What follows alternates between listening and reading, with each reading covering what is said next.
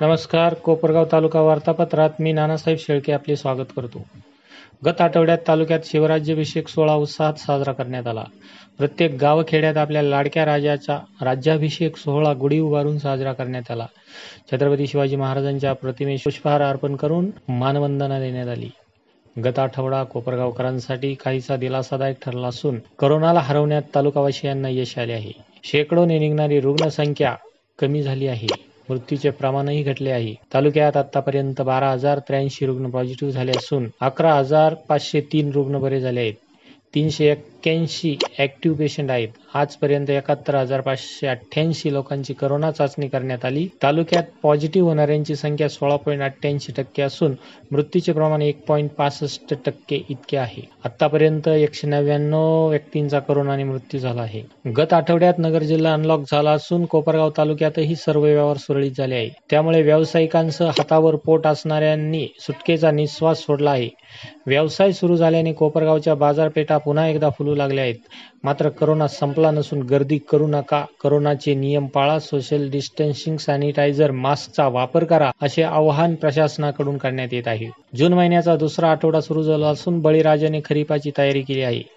शेतकऱ्यांना लागणाऱ्या बियाणांची कृषी विभागाने तयारी पूर्ण केली असून आमदार काळे यांच्या मार्गदर्शनाखाली कृषी विभागाने शेतकऱ्यांना मका सोयाबीन बाजरी तूर मका आदी बियाण्यांचे वाटप केले. तालुक्यात पावसाची सुरुवात झाली असून बळीराजाने मशागतीची कामे सुरू केली आहे पेरणी योग्य पावसाच्या प्रतीक्षेत बळीराजा आहे. खरीप हंगामात कोपरगाव तालुक्यासाठी जास्तीत जास्त बियाणे मिळावे यासाठी प्रयत्न करावे अशा सूचना आमदार काळे यांनी कृषी विभागाला केल्या होत्या. त्या सूचनेनुसार त्यांच्या मार्गदर्शनाखाली विविध योजनांच्या माध्यमातून उपलब्ध झालेल्या सोयाबीन बाजरी मका तूर आदी बियाणांचे वाटप तालुक्यातील शेतकऱ्यांना पंचायत समितीच्या सभापती पौर्णिमाताई जगदने व उपसभापती अर्जुन काळे यांच्या उपस्थितीत करण्यात आले. तालुक्यातील शेतकरी गटांना गळीत धान्य अभियान अंतर्गत त्रेचाळीस शेतकरी गटांची सोयाबीन प्रकल्पासाठी निवड करण्यात येऊन या गटांना दोनशे छत्तीस पॉईंट पन्नास क्विंटल सोयाबीन बियाणे तसेच राष्ट्रीय अन्न सुरक्षा अभियान अंतर्गत बाजरीसाठी सहा शेतकरी गटांना दोन पॉईंट चाळीस क्विंटल मका चार शेतकरी गटाला सहा क्विंटल तूर एका शेतकरी गटाला साडेतीन क्विंटल बियाणे मका अधिक सोयाबीन दोन गटांना सात क्विंटल असे जवळपास दोनशे पन्नास क्विंटल बियाणे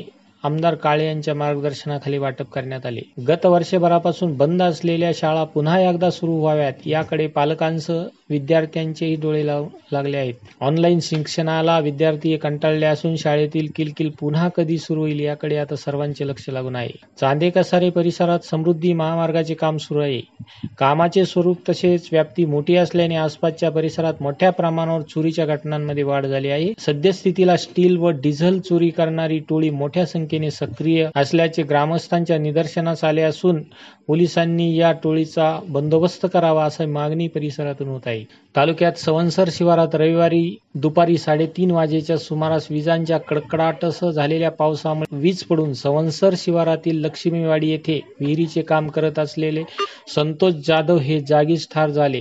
तर त्यांचे सहकारी सागर जाधव हे गंभीर जखमी झाले आहे. या घटनेमुळे परिसरात खळबळ उडाली आहे. महाराष्ट्र राज्य सहकारी पतसंस्था फेडरेशन आणि सहकार उद्यमी यांच्या संयुक्त विद्यमाने स्थानिक उत्पादनांना आंतरराष्ट्रीय स्तरावरील बाजारपेठ उपलब्ध करून देण्यासाठी मका शॉप वर्ल्ड या पोर्टल अंतर्गत उत्पादकांना व्यवसाय वृद्धीसाठी सहकार्य करणार असून अमेझॉन फ्लिपकार्ट पोर्टल सारखे कॉक शॉप वर्ल्ड सारखे पोर्टल सुरू करून त्यावर स्थानिक व्यवसाय आणि उत्पादनाची माहिती उपलब्ध करून विक्री करण्यात येणार आहे. त्यामुळे एक नवीन ऑनलाईन विक्रीची बाजारपेठ उपलब्ध होत असून त्याला उत्स्फूर्त प्रतिसाद मिळत आहे असे प्रतिपादन महाराष्ट्र राज्य सहकारी पतसंस्था फेडरेशनचे अध्यक्ष काका कोयटे यांनी केले.